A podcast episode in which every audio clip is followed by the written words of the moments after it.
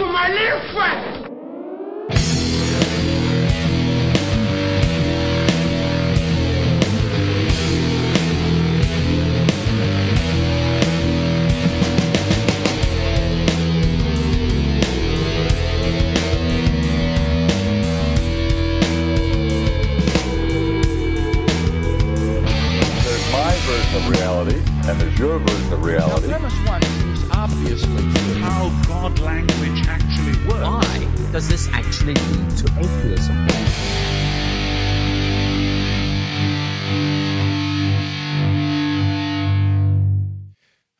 Everyone. This is your host, Glenn Peoples, and this is, in fact, after much ado, another episode of Say Hello to My Little Friend, that podcast that appears very sporadically these days to give you a, a shot in the arm of whatever it is I happen to be thinking about theology or philosophy or social issues or biblical studies or whatever I wish to unload on you. And as it turns out, um, I was up in Auckland earlier this year and I gave a talk to a small theological organization called the Conditional Immortality Association of New Zealand, the CIA, as we fondly refer to them sometimes. And that talk is the one that I'm going to give to you now. It is called Material Salvation. Now, I don't know if you've ever seen uh, a Star Wars movie. Chances are you have. But every time you sit down to a Star Wars movie, right at the outset, you're served a wall of scrolling text. Text that recounts the relevant bits of the history in the Star Wars universe that led you up to the story that you're about to watch, so that it all makes sense. You know why these events are happening in front of you. Now, alas, I, I can't uh, offer you the dramatic opening music of Star Wars, but here is the story that brought me to give you this talk. Most Christians, uh, like adherents of most religions, actually, are dualists when it comes to human beings. That means that they think a human being is two parts, a body and a soul. And, and they might mix up the terminology, but essentially there are two parts to what you are. Uh, sometimes you'll hear people say three parts, adding a spirit into the mix as well. But the idea is that there are two kinds of substances involved material and non material. And the I, the, the real I, the real me, I am a non material soul or mind that inhabits or interacts with the world through a material body. This meaty object that you would see before you today if this wasn't a podcast, if you were seeing me give this talk. Unlike the body, which gets old and dies, the soul is immortal, not subject to death at the end of this three score and ten years, or hopefully a bit longer. The soul goes to heaven or hell or purgatory or or some sort of intermediate state between earth and heaven, depending on the particular theology of the Christian in question. Now, from the first century of its existence, Christianity expanded from Jerusalem, where it began, into the Gentile world, where dualism was a basic part of the worldview of converts from the various pagan religions, not just Greeks, but most of the religious world. Now, that dualism remained with the converts to the Christian faith, and so it became integrated into their new religious outlook. Beyond the historical influence of pagan religion, we're told that dualism is an intuitive, if perhaps naive, interpretation of reality that we acquire without even trying. Now, not everyone agrees with that, but certainly many do. And as is perfectly natural, Christians take what they think is obvious or that which they have just assumed as part of the faith handed down to them, and they find it in Scripture because that's the way we, we read the Bible. We read it with our assumptions. However, in recent centuries, this near consensus has been increasingly called into question, especially in the 20th and 21st centuries. The Hebrew scripture, biblical scholars are increasingly telling us, does not reflect this popular view of, of the human person, and it instead presents a model of human nature that is material and unified, according to which we are part of the physical creation composed of the dust and returning there when we die. Immortality is not something that we have, but it is something that we can obtain. And even then, it's it's a bodily, physical immortality like that of the risen Jesus. And it will be bestowed as an act of divine grace through the resurrection of the dead. And there are a lot of ways that we could label this perspective physicalism or materialism, emphasizing that we are material beings, uh, mortalism, emphasizing that we are mortal through and through, or conditional immortality, highlighting the fact that while we are mortal, we can become immortal on certain conditions, namely the condition of a saving relationship with God. And so a battle of ideas rages. Those Christians who hold to a material view of human beings are often labeled as those who are caving into naturalism, as giving up crucial aspects of the faith, as devaluing human beings, and so on. And as, as far as I'm concerned, these sorts of red herrings are invitations to look away from the biblical data and to look instead to the cultural concerns of my fellow Christians. Now, look, I, I, care about my fellow Christians, and those concerns matter and they should be addressed, but they cannot tell us what is true and what is not. All the while, the number of sincere and conservative Christians who have come to this realization, because that's what I think it is a realization, continues to grow. And so here we are talking about it today. And that's the story so far. I want to first say a word about how not to use our time. Us being the people who have gained this perspective that I've just described. How should we not use our time? Although Christians, materialists or otherwise, believe in the resurrection of the dead and the life of the world to come, it's still true that the time that we have between now and the grave is finite and we have a responsibility to use it well.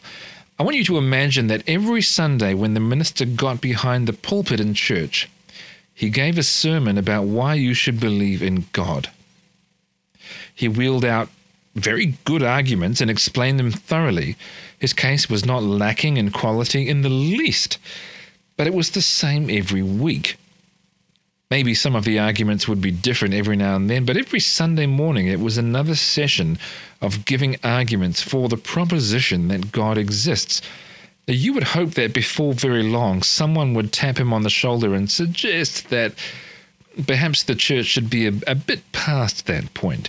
And there were plenty of other good things to talk about that take the basic facts as a given the basic facts like the existence of God, the incarnation, the death and resurrection of Jesus, and so on, maybe it would be good to hear about how to follow Jesus, or or some of the implications of the gospel for justice, or some of the more subtle and fascinating contours of theology other than just the fact that God exists. What the minister is doing does not represent good stewardship of the opportunity given to him. I've made this point elsewhere about the doctrine of eternal punishment, and it applies here too.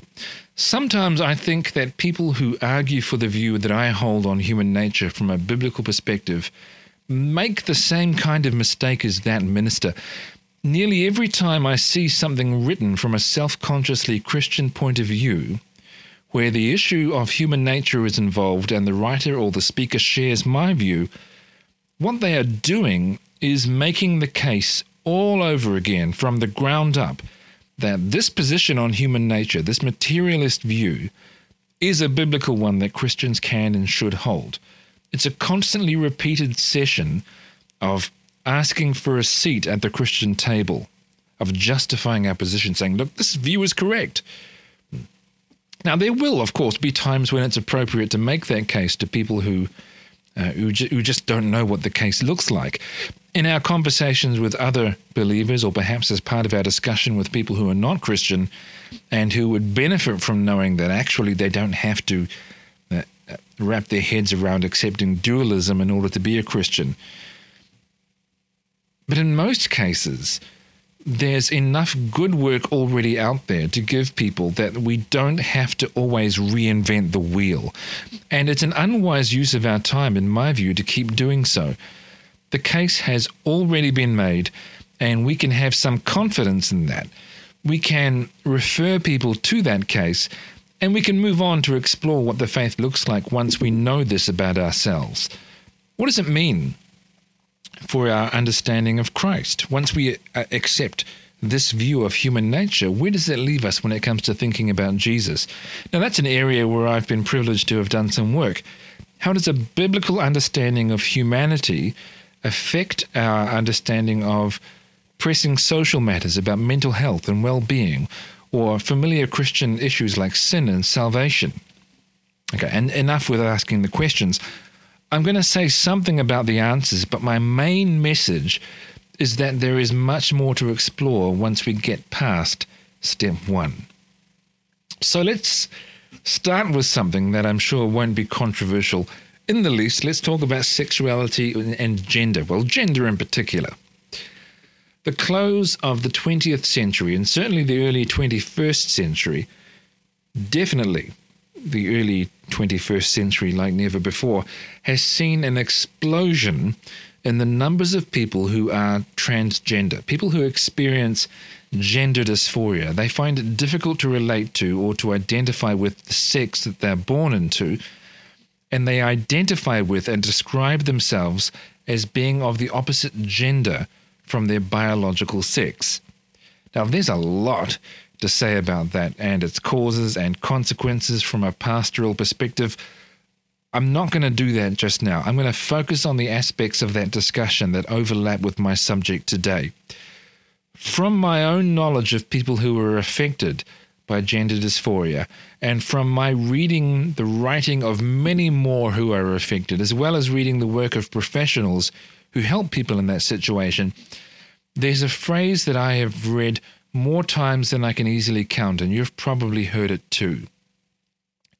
The phrase is this born in the wrong body. I don't identify with this body. This body isn't me. This body is wrong. This body is gross. This body needs to be fixed. So strong is this conviction that young people with, with healthy bodies are being prescribed drugs to stop puberty from working, and they are receiving surgery to remove and destroy healthy body parts, rendering them permanently sterile and, I dare say, irreversibly damaged. Born into the wrong body. Think about those words. Now, I'm not saying that people who say this are intentionally expressing dualistic beliefs about the human person. They're probably not. Nor am I saying that if you're a dualist, then you are committed to affirming the truth that people can be born into the wrong bodies. You might still deny that for whatever reasons you have, but never mind what other people think. Never mind just for now what dualists think. If we have arrived at the position on biblical grounds that we are entirely material creatures, and that this is enough to sustain a biblical vision of human worth and dignity, how can that inform us in the way that we approach this issue? Well, for one, we certainly have to say, we certainly have something to say about the notion of being born into the wrong body. Now, again, when people say this, it's not as though they have thought about the implications of what they're saying in terms of bodies and souls. They're just using language that that feels natural to them. All the same, what a biblical worldview tells us is that you cannot be born into the wrong body, because to state it very simply, you are a body. In the picture of the creation of humanity in Genesis 2, God forms what from the dust of the earth? Adam's body?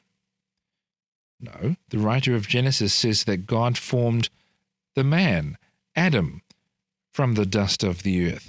You can say, well, that's just his body, and okay, that's true, but the text calls that body the man.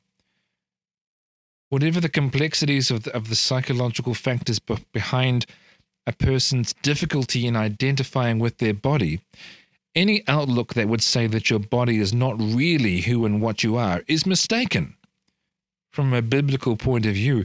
And what needs to be addressed are your beliefs about your body. Secondly, here is where things are so important for parents, for pastors, and for anyone in a position of responsibility and care for people, especially young people and especially young women.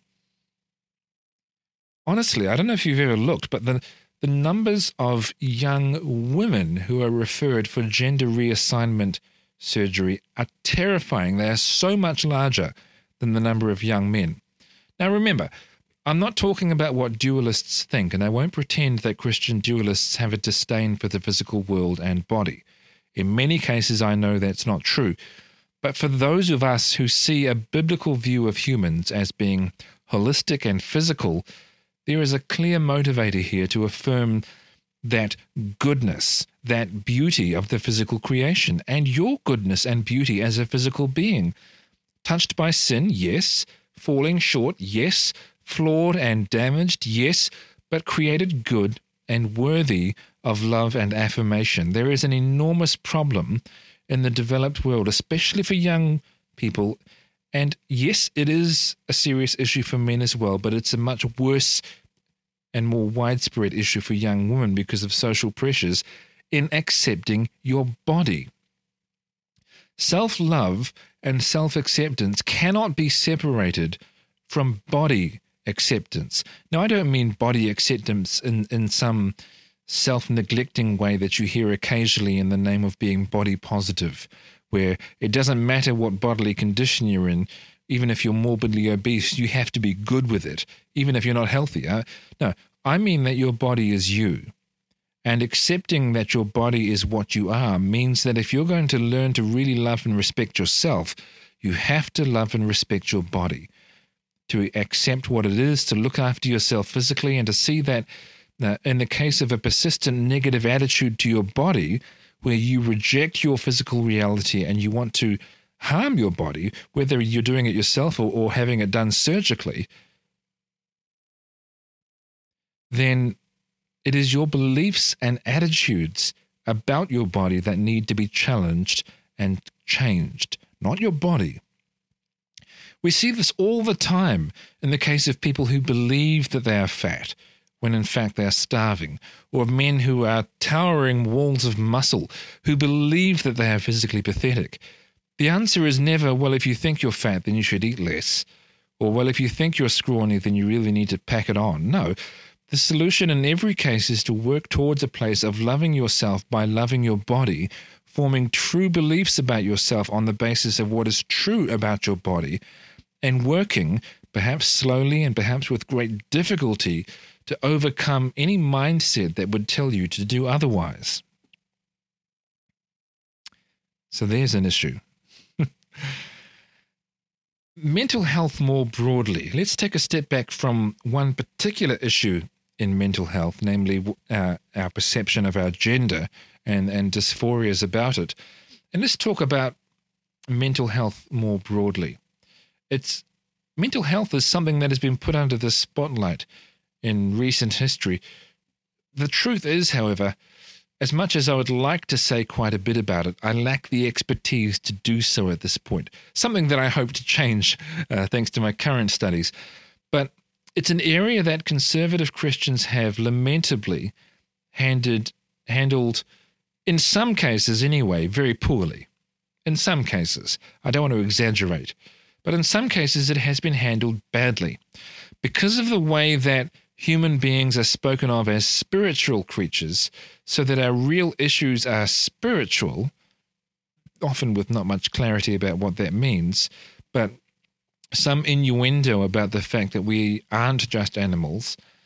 And because of an apparent, even if sometimes justified, suspicion of the field of psychology and psychiatric assessment, because of those things, reading the comments on news stories or social media posts about mental illness or mental health, comments left by professing Christians, can be really quite concerning the very ideas that trained professionals are good people to help us with our mental health or that medication can ever be part of the appropriate solution are sometimes treated as though they are a, a compromise of our faith.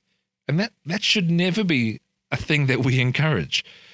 There's some fascinating research from Baylor University about the effects of prayer and of our beliefs about the God that we are praying to on our mental health. And as it turns out, with evidence indicating that prayer to a God who we believe is loving and protecting makes us less prone to suffer anxiety, for example. Uh, other research from Columbia University indicates that regular participation in prayer or meditation actually makes a physical difference to the brain, thickening parts of the cortex, which might explain why such activities help to guard against depression. The one thing that I think I am qualified to say, all that stuff that I was just saying is reporting some interesting facts that I've learned. But one thing that I, I think I'm qualified to say is that once we arrive at the view, the biblical view, as I think it is, that we are at bottom physical creatures, we have to take seriously the idea that mental health is something that can be got at and worked on via the natural sciences and by physical means. We can study it as we can study all phenomena. It would be naive, of course, to, to take a, uh, a view such as that chemical supplements can fix all things. That's obviously not true. Or that solutions to mental problems can be simplified if the mind is physically generated, as though as though brains and the lives they lead are anything like simple. Of course they're not. The issues are going to be social and cultural and dietary and chemical and yes spiritual because spirituality covers so much of our life. And certainly our health is a God issue because God loves us and cares deeply about our well being, and our thoughts about God will affect our thoughts about so many other things, just as our thoughts about other things affect our thoughts about God. So that's another area that is a ripe field for harvest when it comes to rethinking our view of the human condition. Once we understand that we, we don't need to embrace dualism in order to be Christians. We can be materialists because the scripture teaches that. That's going to have an impact on the way that we think about mental health. Let's take another step closer to issues that we might think of as, as theological or doctrinal. Sanctification is a good theological word. The idea of sanctification is a familiar one in Christian theology. The word literally means becoming holy. Sanctus is Latin for holy. It's a transformation that demonstrates that someone is a child of God. Our understanding of sanctification and what it involves, as well as the idea of sin and brokenness from which we are transformed, is affected by our understanding of human nature. I mean, how could it not be? Because the thing that is stuck in sinful ways and the thing that is being transformed is a human being.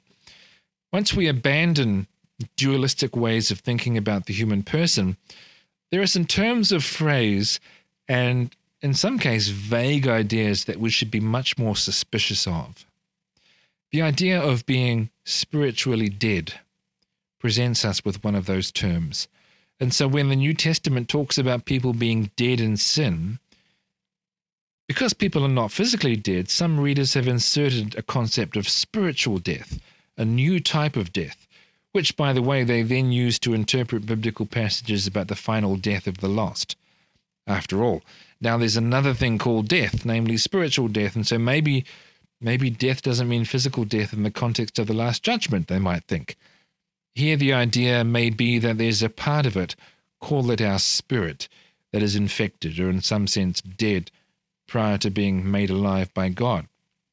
Now that's it's a way of thinking and speaking that does not sit well within a biblical view of human nature.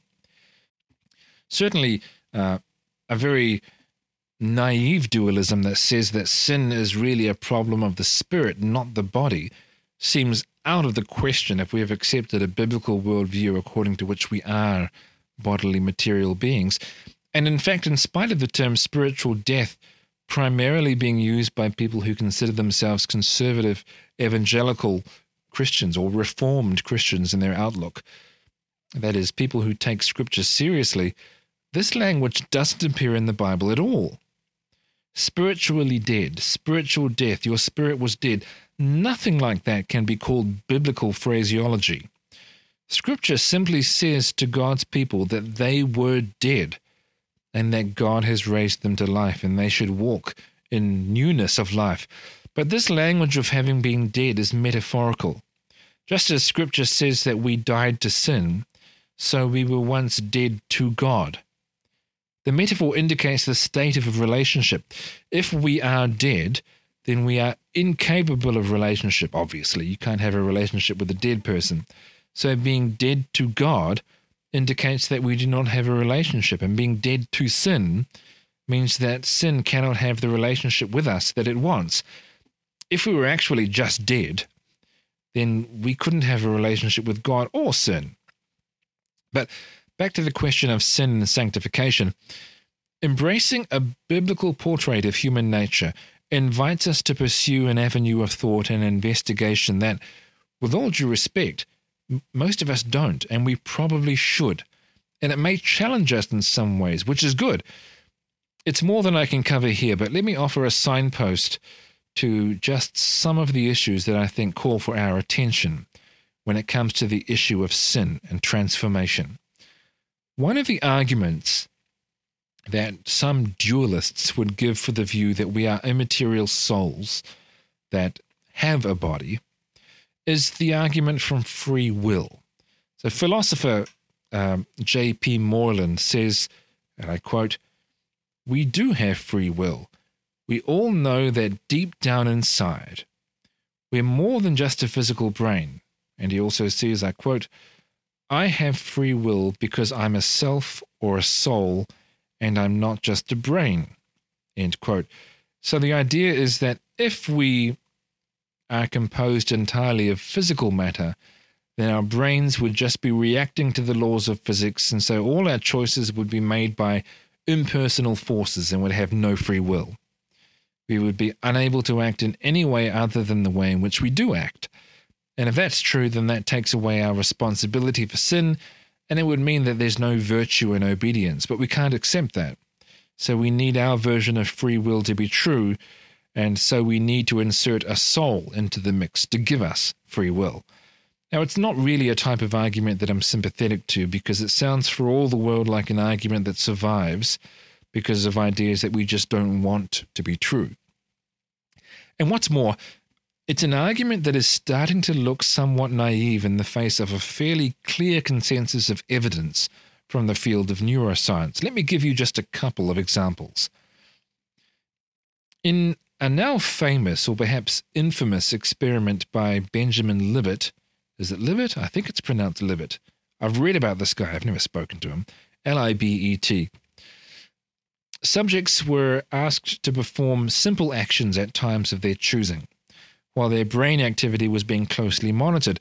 And what researchers discovered is that the brain activity leading up to the performance of the action actually began before the subjects were aware of their decisions to act. Unbeknownst to them, their unconscious brain was preparing for the conscious decision. The brain had decided before they thought they had decided.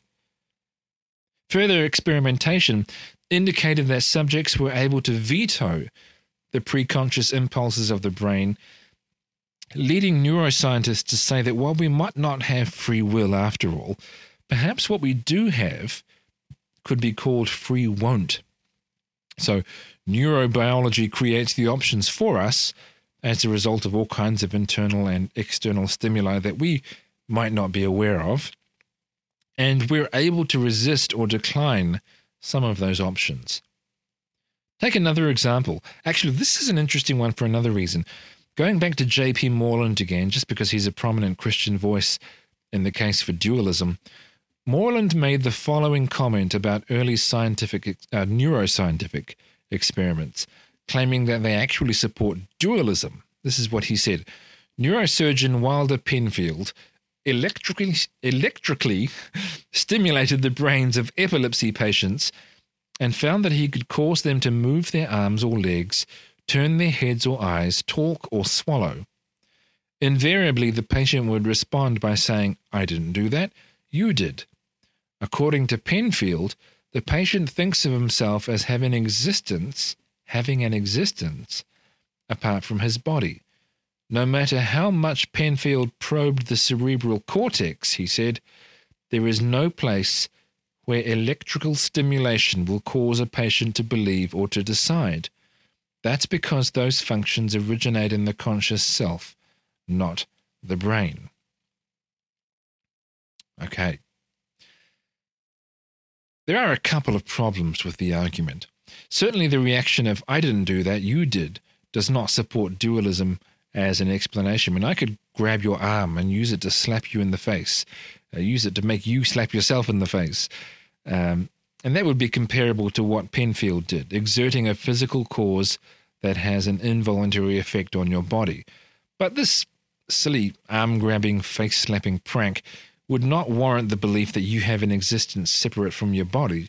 Uh, at best, it shows that whatever was stimulated, the conscious thing, might not have been part of the causal chain. And it wasn't, because I was doing all the work. I was grabbing your arm and using it to slap you. But that doesn't show anything interesting. Uh, and more importantly, it's really not wise to appeal to scientific experiments that were conducted in the early 1950s when we've got so much more research that we can use now.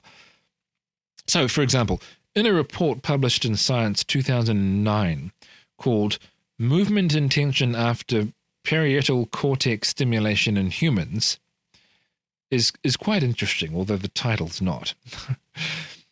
I want you to notice the way that some of the cause and effect observations of this report are a bit like those from Wilder Penfield. So I quote During stimulation, patient PM1 exhibited a large multi joint movement involving flex- flexion of the left wrist, fingers, and elbow. He did not spontaneously comment on this, and when asked whether he had felt a movement, he responded negatively. Okay, so far, not much interesting. But then observe stimulation of all these brain sites produced a pure intention that is, a felt desire to move without any overt movement being produced. Without prompting by the examiner, all three patients spontaneously used terms such as will, desire, and wanting to, which convey the voluntary character of the movement intention and its attribution to an internal source, that is, located within the self. Now, think about that. So here, the decisions of the conscious self were produced by a physical stimulation of the brain. It affected a person's will. So, why didn't the earlier 1950s experiment by Penfield showed this happening? Well, who knows, really? I mean, each experiment is an incomplete part of the picture. The findings of each experiment are provisional, they are taken to be the best that we can do for now, but we may always learn more in the future. And what we now know is likely to be thought by some to be a threat to some of the things that Christians hold dear. Because what I've just described in these more recent experiments are the very thing that, that Professor Moreland was saying couldn't be done. You cannot exert a purely physical force on the brain and generate a decision. Because he says our self, our decision making center, is an immaterial mind, a soul. Well, actually, you can do that. So, certain understandings of free will might be called into question by the view that we are material beings and by the available evidence in neuroscience. But as hard as you might find it, you should not reject what we find in Scripture and what is visible through the natural sciences just because it has consequences that you would rather not face, namely, it threatens your beloved doctrine of free will.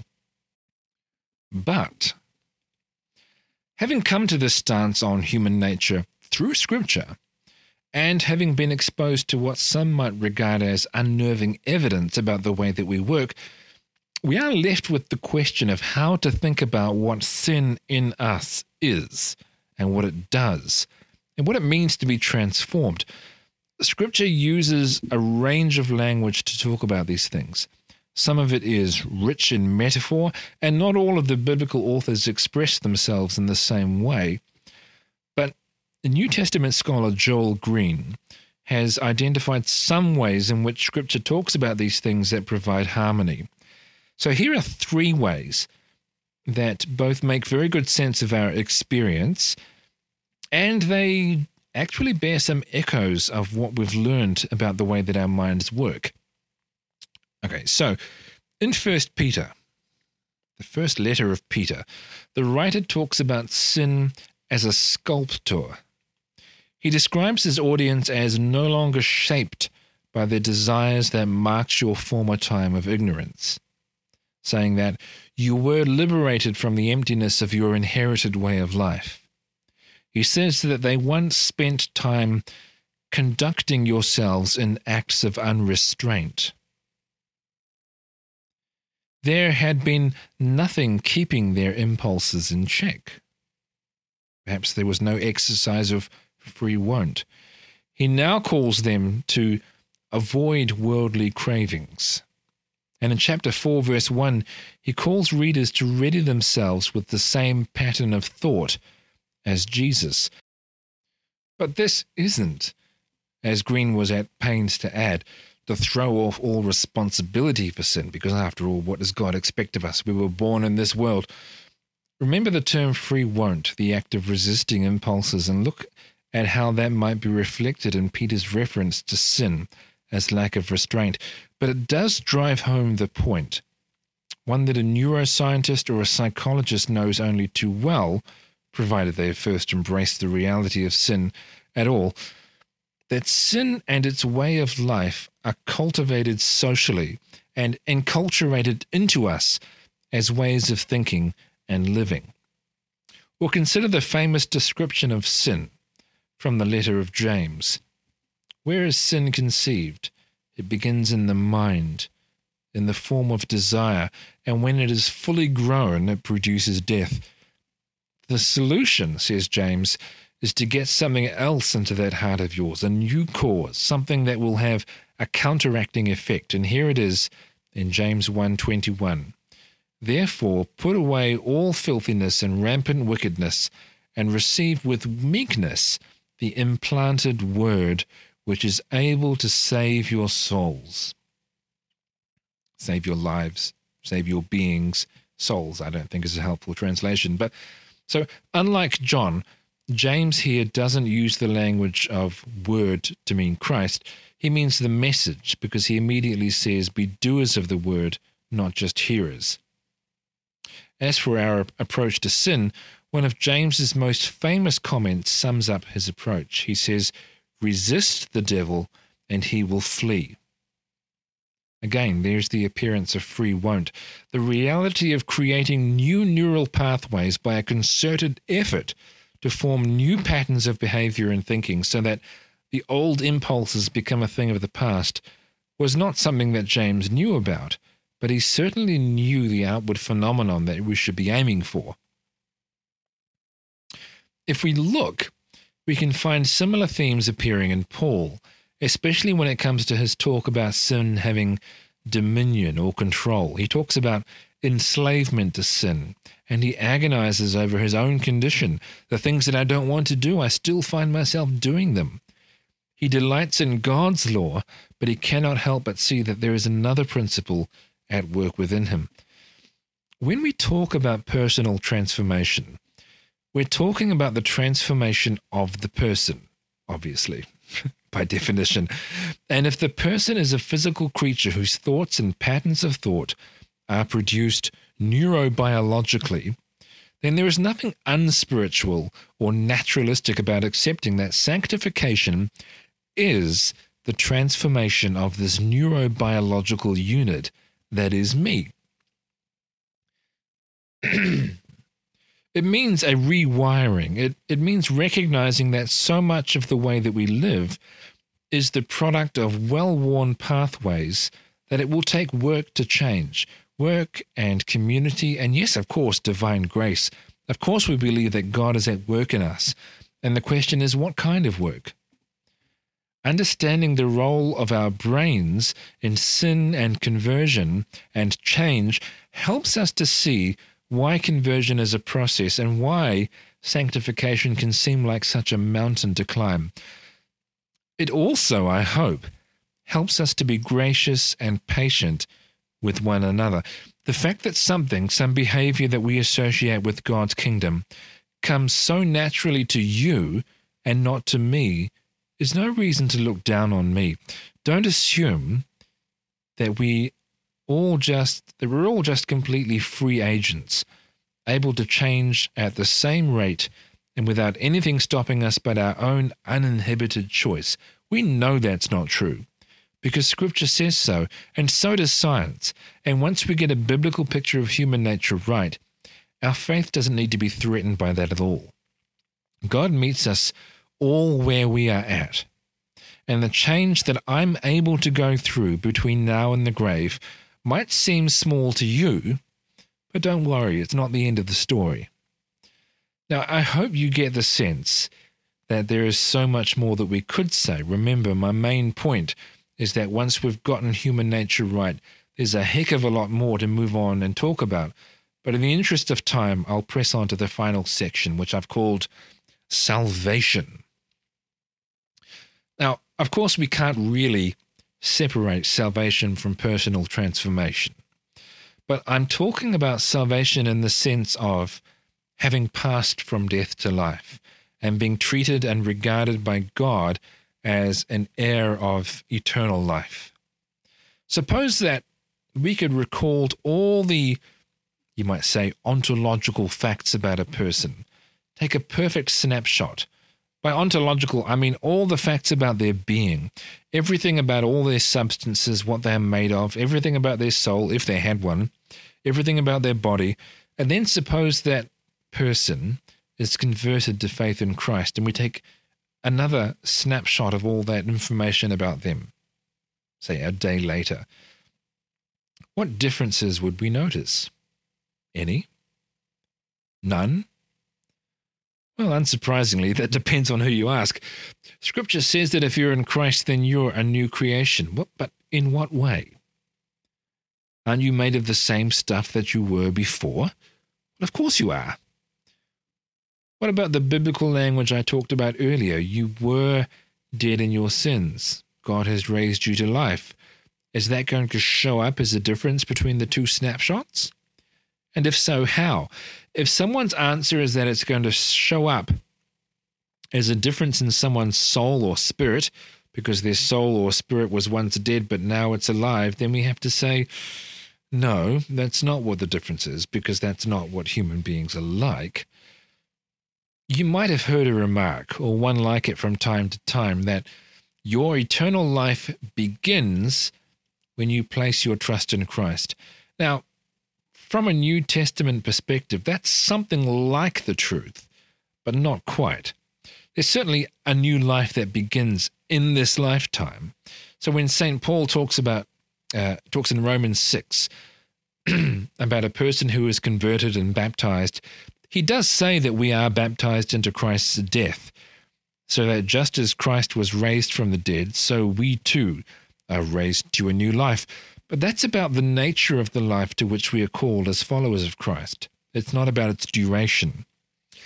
That life is a life in community with the church, a life marked by obedience and failure and forgiveness. But to be fair, there is at least one place in the New Testament where believers in Jesus are spoken of as having eternal life. It comes from Jesus, actually. He said in John 6, This is the will of my Father, that everyone who looks on the Son and believes in him should have eternal life, and I will raise him up on the last day. End quote. Do we have it? Well, yes, but only in virtue of the fact that something is going to happen in the future. So, what, in terms of our substances, in terms of our bits and pieces, in terms of what we are, changes when we, to use a common phrase, get saved? Well, in the midst of metaphors about being born once more or about being raised from the dead, which are, after all, metaphors designed to help convey the idea of living a new life and so changing in that respect, there is, as we know, plenty of reference to something new in our lives, namely the Holy Spirit, God, working in our lives. Now, if you ask me for the mechanics of it, I'm afraid I have very little to say, but certainly a God who is not physical is capable of influencing the physical world. He created the physical universe, after all. But even here, the work of the Spirit in the New Testament is about equipping believers, gifting them for the service of others, as in uh, St. Paul's form, famous discussion about the gifts of the Holy Spirit, transforming our character as described by the fruit of the Spirit love, joy, peace, and so on. But none of that is what salvation amounts to, not in the sense that we're talking about it here. I'll get to the point. If we're physical, then any change in us is a physical change at some level. Appreciating our physical nature helps us to see that our status as saved is not something that amounts to a change in our constituent bits and pieces. We're still made the same way, and we're still mortal, and we will still die. And here is where another role of the Holy Spirit becomes crucial. As St. Paul wrote in Ephesians chapter 1, he says, In him, that is, in Christ, you also, when you heard the word of truth, the gospel of your salvation, and believed in him, were sealed with the promised Holy Spirit, who is the guarantee of our inheritance until we acquire possession of it. now, did you catch that? That's what changed. We were sealed, marked with the Spirit of God that serves as a guarantee. It's like a marker by God which says, This one is mine. So that when the time comes, we will receive what God gives us in Christ.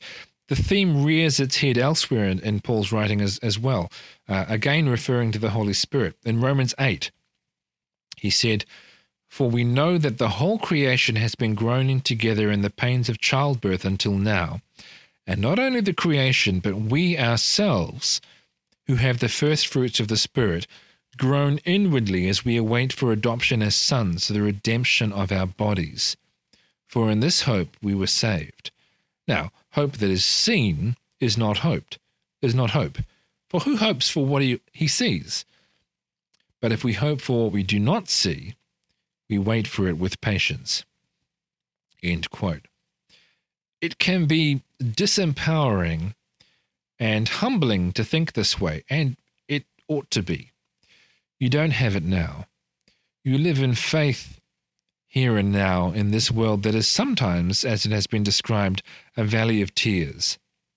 There it is, coming both from, from the teaching of Jesus and the writings of St. Paul, that being saved, being a child of God, is about present promises of future realities. I cannot walk around as a Christian and say that I'm something different from someone who isn't a believer. That if you took a snapshot of them and a snapshot of me, you'd see something better that's part of me, a super spirit or something like that. That's not how it works. And if we're physical creatures, then of course that's not how it works. God, by his Spirit, comes alongside us, is in us, is among us.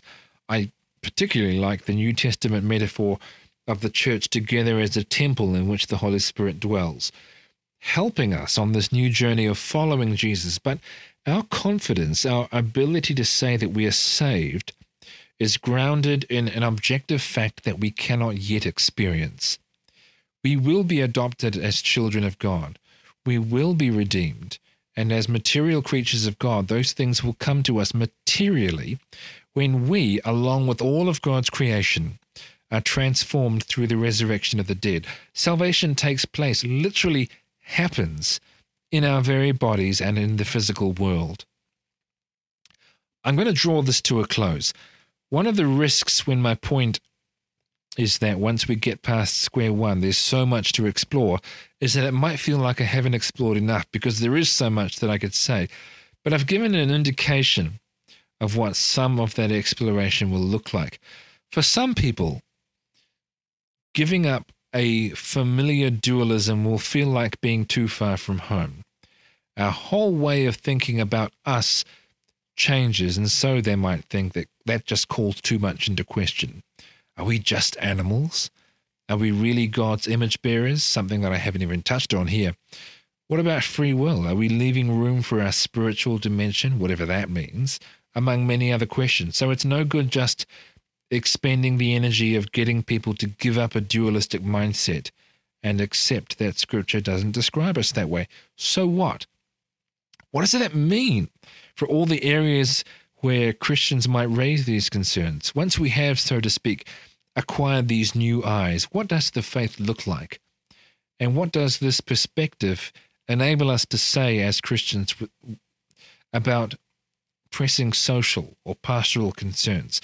I've said what feels to me like just a little bit about these things, but hopefully enough to encourage you to see that there is a lot to explore.